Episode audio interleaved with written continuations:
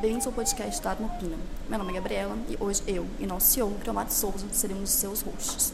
Nessa edição, conversamos sobre a importância da defesa nacional para o setor privado com o diretor do Instituto Pandiá Calógeras, Dr. Joanisval Brito Gonçalves. Joanisval, seja bem-vindo. O podcast funciona de maneira muito simples. Nós fazemos as perguntas e você nos responde da melhor maneira possível, tudo bem? Muito bom, vamos conversar sobre defesa então.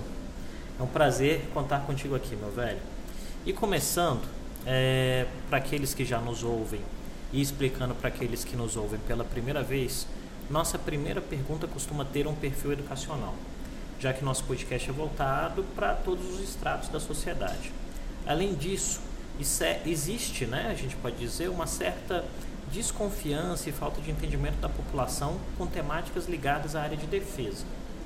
Dessa forma, Joanisval, você poderia iniciar explicando o que é o Instituto Pandiá Calógeras e quais as ações são desenvolvidas dentro desse espaço? Claro. O Instituto Pandiá Calógeras, ele foi criado em 2013 e reestruturado em 2018 para atuar como órgão de assessoramento direto do Ministro da Defesa.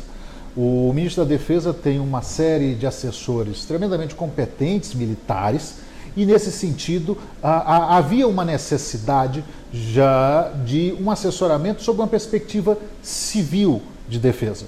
Então, nesse sentido, uma vez que o Ministério da Defesa envolve civis e militares, e defesa é um tema que abrange toda a sociedade, o senhor Ministro da Defesa sentiu a necessidade de uma instância, de um órgão que o assessorasse, levando a percepção civil para o Ministro de Segurança e Defesa Nacional. É para isso que existe o Pandiá, para esse assessoramento, e é isso que nós temos feito nesses últimos anos.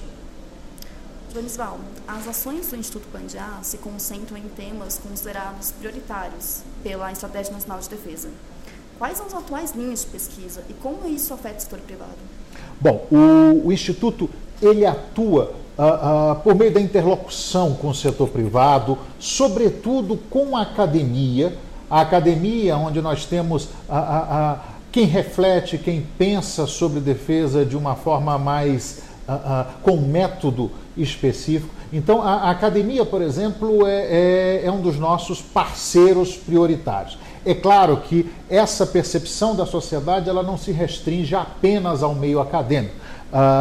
Nesse sentido, nós estabelecemos relações com outras organizações, como think tanks, como institutos que trabalhem com o tema de defesa, com o setor produtivo, com a indústria de defesa também. Há um diálogo nosso com esses setores, sempre com o objetivo de, primeiro, melhor entender como esses setores percebem a defesa, percebem a segurança internacional e, no segundo momento, estabelecer vínculos, estabelecer uma relação e uma interlocução com esses setores. Afinal de contas, é muito importante para o Ministério entender como a sociedade vê um tema de... E já que nós estamos falando de temas prioritários, é sempre bom citar, se você tem curiosidade para saber o que é tema prioritário para a defesa, o que é importante que a gente conheça sobre defesa nacional, a gente recomenda, em primeiro lugar, que se conheça a Política Nacional de Defesa e a Estratégia Nacional de Defesa. Nesse sentido, há alguns temas que são prioritários, claro, Amazônia. A Amazônia é uma parcela tremendamente importante do território nacional. Nós temos brasileiros ali vivendo e brasileiros que estão muito presentes no que diz respeito à soberania. A Amazônia é uma questão de soberania e, nesse sentido, é uma prioridade. Então, estudos sobre a Amazônia são sempre objeto da nossa atenção. Fronteiras. São 16 mil quilômetros de fronteira, são 8 mil quilômetros de costa. É natural. O Brasil, a gente costuma dizer, o Brasil começa pela fronteira. A fronteira é uma área muito sensível do nosso território. E no caso do Brasil, nós temos uma fronteira muito diversificada. A fronteira norte do Brasil ela é completamente distinta da fronteira do centro, do centro-oeste ali, e é distinta também da fronteira sul, em diferentes aspectos, tanto em termos geográficos, como em termos demográficos também, características de desenvolvimento. O norte tem um perfil, o centro do Brasil, a fronteira central, tem outro diferente. E, é claro, o sul com as suas particularidades. A gente lembra as várias cidades na fronteira, as várias cidades gêmeas que nós temos, e cada uma com a sua especificidade. Então, nesse sentido, a defesa e a segurança das fronteiras do Brasil são prioridades para o Ministério. Nós estimulamos e procuramos debater e produzir o diálogo exatamente sobre questões de fronteiras. Nesse sentido, temos feito parcerias com institutos e outras organizações voltadas a estudos de segurança e desenvolvimento da fronteira. Porque, afinal de contas, segurança e desenvolvimento, defesa e desenvolvimento andam juntos. E aí, esse é um dos temas. Um outro tema com o qual nós trabalhamos, a questão da segurança das nossas águas jurisdicionais, a nossa Amazônia Azul. São 4,5 milhões de quilômetros quadrados de águas jurisdicionais, um manancial significativo de riquezas minerais, mas também de recursos vivos que são, por lei, de acordo com as normas de direito internacional, são de exploração exclusiva do Estado brasileiro. Exploração tem que ser sustentável. E para defender essas riquezas, é importante que cada brasileiro saiba que não pode estar, ou tem que estar atento às ameaças que porventura cheguem pelo mar ou estejam no mar. Para isso, a Marinha do Brasil tem trabalhado para a defesa das nossas águas, assim como o Exército Brasileiro está muito presente nas nossas fronteiras. Há lugares do Brasil, voltando à questão de fronteiras, onde a única presença do Estado é por meio das Forças Armadas, em particular do Exército Brasileiro, com um pilotão de fronteira, com um tenente que sai lá do Sudeste, do Rio de Janeiro, de São Paulo, de Minas Gerais ou do Sul, com 20 e poucos anos, e vai para o extremo ocidental da Amazônia, na fronteira com o Peru, na fronteira muitas vezes com a Colômbia. E aqui aquele tenente vai com a sua família, ali ele se estabelece por um tempo, e a presença do Estado junto àqueles brasileiros que são tão importantes para o país, como os brasileiros que vivem do lado de cá, no Sul, Sudeste, Nordeste. Então, fronteira é uma temática interessante para nós também. Indústria de defesa, juntamente com o que faz a Secretaria de Produtos de Defesa do Ministério da Defesa, a SEPROD, nós estamos atentos à produção acadêmica, à produção intelectual, a reflexão sobre a indústria de defesa. E todo país que busca ocupar um papel de protagonista no Concerto das Nações, um país que busca ocupar um papel de destaque no meio internacional, ele precisa ter um setor de defesa muito forte. Um setor de defesa forte também. E, nesse sentido, a indústria de defesa autônoma, nacional, uma indústria de vanguarda, onde tecnologia, pesquisa, inovação sejam fatores norteadores do trabalho dessa indústria, essa indústria é importante também e requer a nossa reflexão. Também requer a nossa reflexão, e já que a gente está falando de indústria de defesa, o próprio desenvolvimento tecnológico. Aí eu chamo a atenção para a importância dos projetos estratégicos das Forças Armadas. Eu falei da defesa do nosso território, por meio das Forças Armadas, sobretudo do Exército. Eu falei da defesa das nossas águas jurisdicionais por meio da Marinha do Brasil. E, é claro, temos que destacar também a importância da Força Aérea Brasileira, guardando mais de 12 milhões de quilômetros quadrados do nosso espaço aéreo. Na atuação da Força Aérea, nós destacamos os programas relacionados, por exemplo, ao CAN, ao Correio Aéreo Nacional. A atuação da Força Aérea ligando o país a pontos do país em que só um avião da FAB consegue estar presente, consegue levar brasilidade, consegue levar cidadania. Então a Força Aérea tem que ser lembrada também. Tudo isso é objeto de preocupação do Pandiá Calógeras. Nós vimos recentemente a Força Aérea Brasileira atuando, indo resgatar os brasileiros na China. E, pouca gente tem ideia do trabalho que é desenvolvido nesse sentido também. Então, isso é só para trazer um pouco da defesa nacional à nossa realidade, ao nosso cotidiano. Outros temas de defesa que merecem atenção, as ações cívico-sociais, as ações do Ministério da Defesa junto à sociedade, os projetos, os programas Soldado Cidadão, o projeto Rondon, que leva defesa, mas leva, sobretudo, cidadania, conhecimento, brasilidade para diferentes pontos do Brasil. São esses alguns dos temas que são trabalhados com o Pandiá diretamente ou por meio da interlocução com a sociedade e do estabelecimento de pontes entre a sociedade e o Ministério da Defesa. Nós também atuamos dessa maneira, aproximando os órgãos do Ministério da Defesa da sociedade.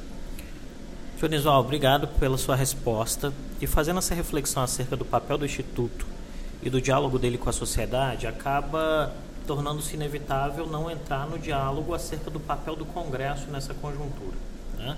Em algum sentido, é importante recordar também que você é egresso do Congresso Nacional ao ser servidor de carreira do Senado Federal. E a partir dessa percepção, a gente tem uma constatação. A constatação é: os assuntos de defesa devem ser mais debatidos no Congresso. Essa seria uma afirmação. Isso nos daria espaço para duas perguntas. A primeira seria: como o Instituto atua nesse processo, dialogando com as forças políticas dentro do Congresso Nacional? E o segundo, na sua visão temática, defesa é uma prioridade nesse atual momento do governo e do Congresso brasileiro? Bom, como você disse, a minha origem é no Congresso Nacional. Eu sou consultor legislativo do Senado Federal para Relações Exteriores, Defesa Nacional e Inteligência, e há 20 anos, há 2 décadas, trabalho com essa temática, sobretudo no âmbito do legislativo. Um fato: defesa pode ser mais trabalhada no âmbito do Congresso Nacional. Não é um tema no Brasil que tem despertado grande interesse ao longo do tempo. Esse cenário mudou. Cada vez mais nós percebemos parlamentares, deputados e senadores atentos à temática do Congresso e nesse sentido, à temática da defesa, e nesse sentido é sempre bom se perceber o Congresso como uma grande caixa de ressonância em diversos temas e em defesa também. Eu posso dizer com uma certa tranquilidade que defesa nacional é indissociável do poder legislativo. Defesa nacional passa pelo poder legislativo e passa em diferentes momentos, desde a produção legislativa, que precisa passar pelo Congresso. Quaisquer normas significativas voltadas à defesa passam pelo Congresso Nacional e, portanto, são ali discutidas, mas também passando pelo orçamento de defesa. O orçamento é levado ao Congresso anualmente e é discutido. E é discutida a temática da defesa no Congresso Nacional. E também um outro aspecto do Congresso Nacional está relacionado à promoção do debate sobre defesa. Ano passado, em 2019, a título de exemplo, nós tivemos uma série de discussões no âmbito do Congresso promovidas pelas comissões de Relações Exteriores e Defesa Nacional das duas casas, da Câmara e do Senado, e por outras instâncias do Poder Legislativo. Tivemos seminários sobre defesa, sobre o papel das Forças Armadas, tivemos um evento grande sobre a Amazônia no Congresso Nacional. Então, a importância disso é que o Congresso discute cada vez mais defesa. Isso pode ser melhorado, isso pode ser aprofundado, isso pode ser estimulado, sem dúvida nenhuma. E essa é uma percepção pessoal, mas a gente vê que os parlamentares têm se envolvido cada vez mais. E onde é que entra o Pandiá nessa discussão? O Pandiá tem atuado, por determinação do ministro da Defesa, como um interlocutor de destaque junto ao parlamento também. São atividades distintas das atividades da assessoria parlamentar do Ministério da Defesa. Nós também temos a interlocução e, nesse sentido, atuamos muitas vezes juntos, nós do Pandiá e a assessoria parlamentar. Mas a nossa forma de atuação está muito mais voltada a uma interlocução com esse Congresso, com deputados e senadores, e na captação da maneira como percebem esses temas de defesa e segurança. Então, o Pandiá tem se mostrado cada vez mais presente no Congresso Nacional, representando o ministro quando determinado e estabelecendo um diálogo mais profundo com os parlamentares. E com isso, a gente discute defesa, a gente trata desse tema e na instância do Poder Legislativo, sem dúvida nenhuma, um dos alicerces da República, um dos alicerces da democracia, nós temos o debate sobre defesa sendo estimulado. Joanisval, nas perguntas anteriores, falamos sobre a importância das ações em estudos em defesa, do setor privado, político e o diálogo com a sociedade. Mas, além disso, existe uma relação entre defesa, setor privado e academia. Como você enxerga a importância dessa relação para diversos setores? Essa é uma temática importantíssima. Relação entre governo, Estado, indústria, setor produtivo e academia, quem produz conhecimento. É o que nós chamamos normalmente de tríplice hélice. E essa tríplice hélice ela tem que ser trabalhada com vistas a um objetivo comum, que é exatamente fomentar o desenvolvimento, estimular o desenvolvimento. E aí são três parceiros que são fundamentais. A academia fazendo pesquisa básica, mas também pesquisa aplicada, discutindo, no caso da defesa, a temática de defesa, trabalhando com inovação, ciência e tecnologia, isso é indissociável de defesa nacional. As grandes potências, os países que se destacam no mundo, têm atuado de maneira muito estreita, colocando a academia para conversar com a indústria e com um incentivo, um apoio do governo. Então a academia está na ponta, a academia está pensando, a academia está gerando conhecimento, a academia está debatendo grandes temas. Num outro braço dessa hélice, nós temos o setor produtivo, a indústria, ou seja, quem conduz o país, quem carrega o país, quem gera riqueza efetivamente no país. E no caso de defesa, a indústria de defesa tem uma série de particularidades. Tem uma série de particularidades relacionadas, por exemplo, a o que é produzido nessa indústria, ao uso dual da tecnologia. Você que está nos ouvindo, às vezes pode ser que você não tenha noção disso, mas muito do que você usa hoje em casa é fruto exatamente desse desenvolvimento tecnológico, primeiro para fins militares. Se você está ouvindo esse podcast pela internet, é sempre bom lembrar que a internet começou no âmbito das Forças Armadas. A internet começou com a preocupação de defesa. Se você chega em casa... Está com fome, Creomar? Estou com fome, sempre com fome. Você chega em casa, o Creomar chega em casa, ele vai fazer um lanche para ele. Como eu sei que ele não sabe cozinhar, ele vai recorrer a um artifício fora de série, que é o micro-ondas, né? E o micro-ondas tem sua origem na pesquisa militar. O micro-ondas foi usado, quer dizer, o micro-ondas é resultado das pesquisas relacionadas a radares, a ondas eletromagnéticas, e pesquisas essas que foram importantíssimas durante a Segunda Guerra Mundial e a partir da Segunda Guerra Mundial. Então, se você tem um micro-ondas em casa, saiba que antes teve uma pesquisa militar nesse sentido. Uma série de produtos pessoais, seu carro, equipamentos que você tem em casa, tudo isso teve uma passagem por uma indústria de defesa em algum momento. Então, nesse sentido, é importante que a gente esteja consciente que a indústria tem que caminhar junto com a sociedade no que diz respeito a desenvolvimento. Essa segunda perna da indústria de defesa, e que no Brasil, nos últimos anos, tem crescido, tem se destacado e tem exportado tecnologia brasileira, essa indústria é um dos alicerces, é uma das hélices, uma das pontas dos braços dessa nossa tríplice hélice. Bom, nós falamos de academia, nós falamos de indústria, gerando riqueza, produzindo efetivamente riqueza. E o terceiro braço dessa hélice é exatamente o Estado, o governo.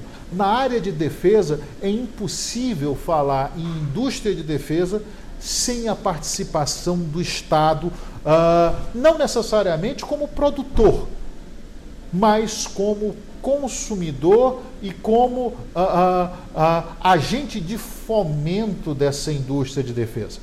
O mercado de defesa pelo mundo, ele necessariamente tem uma parcela de atuação estatal.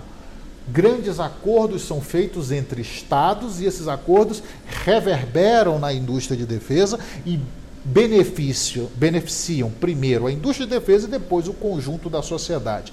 Milhões de empregos são gerados pelo mundo pela indústria de defesa, diretos e indiretos.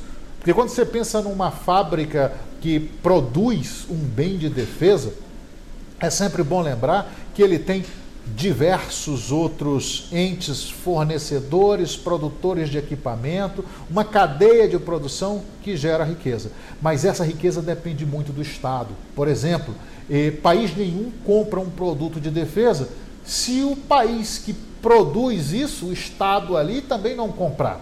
Então, o Estado, no caso do Brasil, os projetos estratégicos são fundamentais para estimular a indústria e também para fomentar a pesquisa. E é nesse sentido que essa tríplice hélice ela tem que estar bem azeitada. É nesse sentido que tem que se trabalhar junto academia, indústria e governo para que nós tenhamos desenvolvimento, para que nós tenhamos ciência e tecnologia e para que nós tenhamos progresso. Joanisval, obrigado até aqui. A conversa tem sido bastante interessante.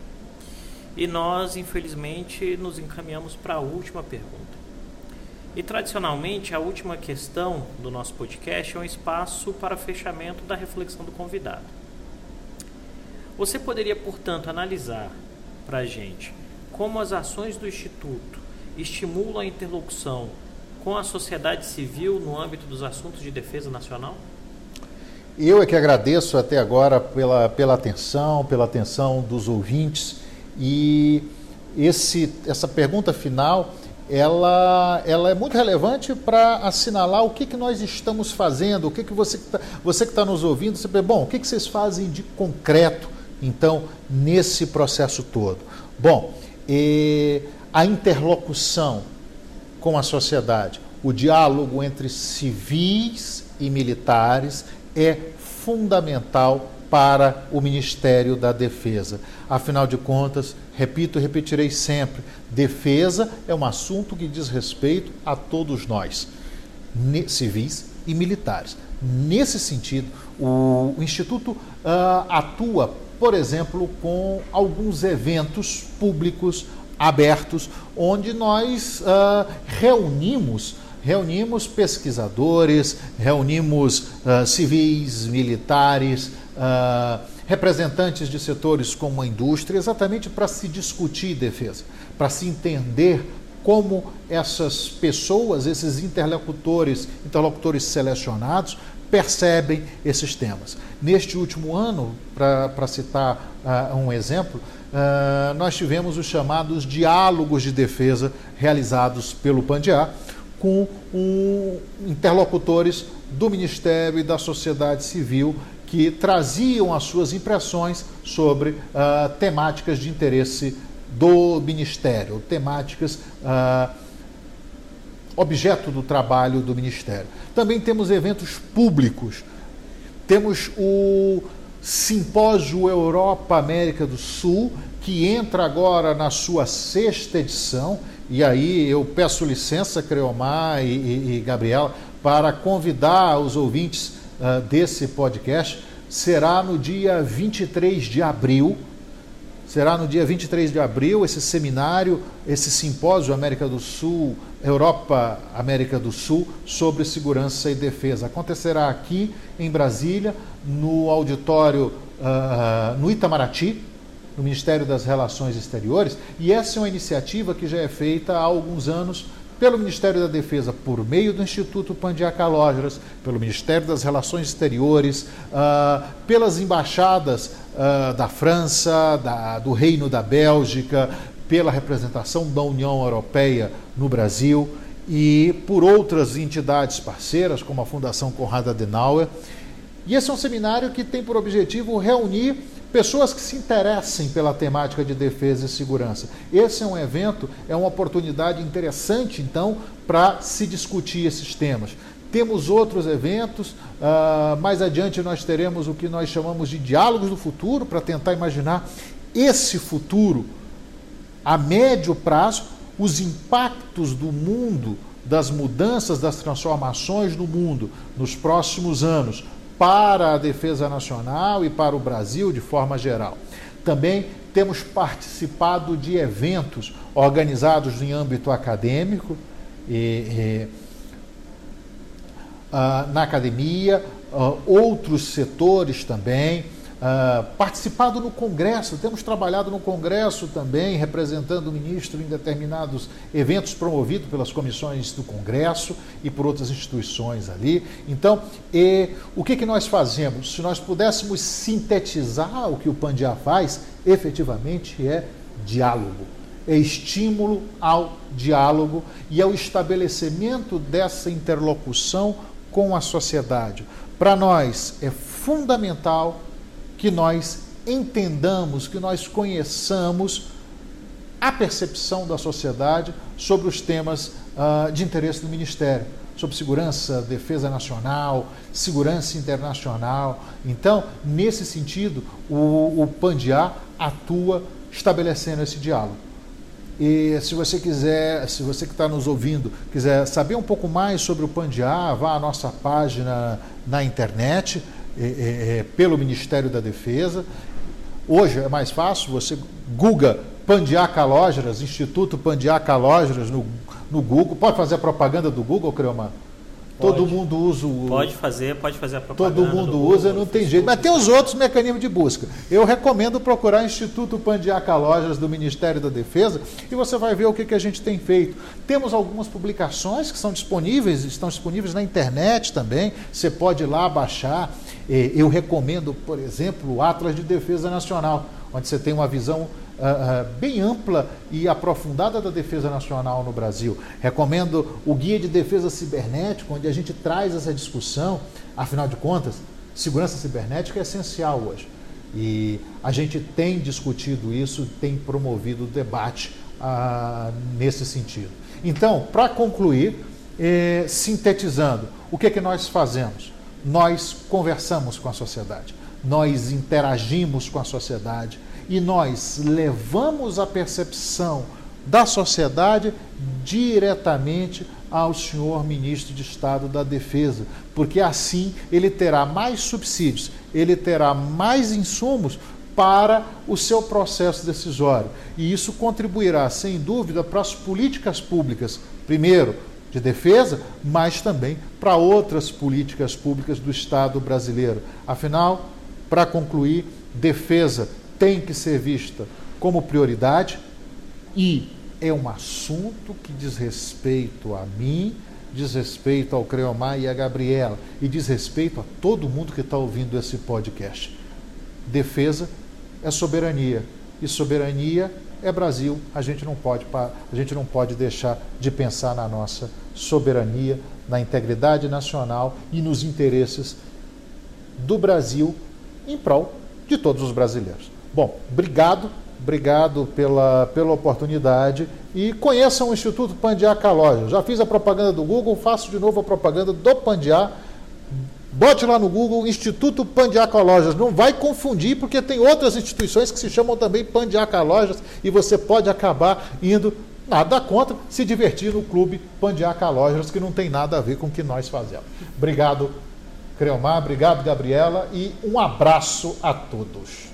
Joanisval, obrigado pela sua participação, pelas respostas.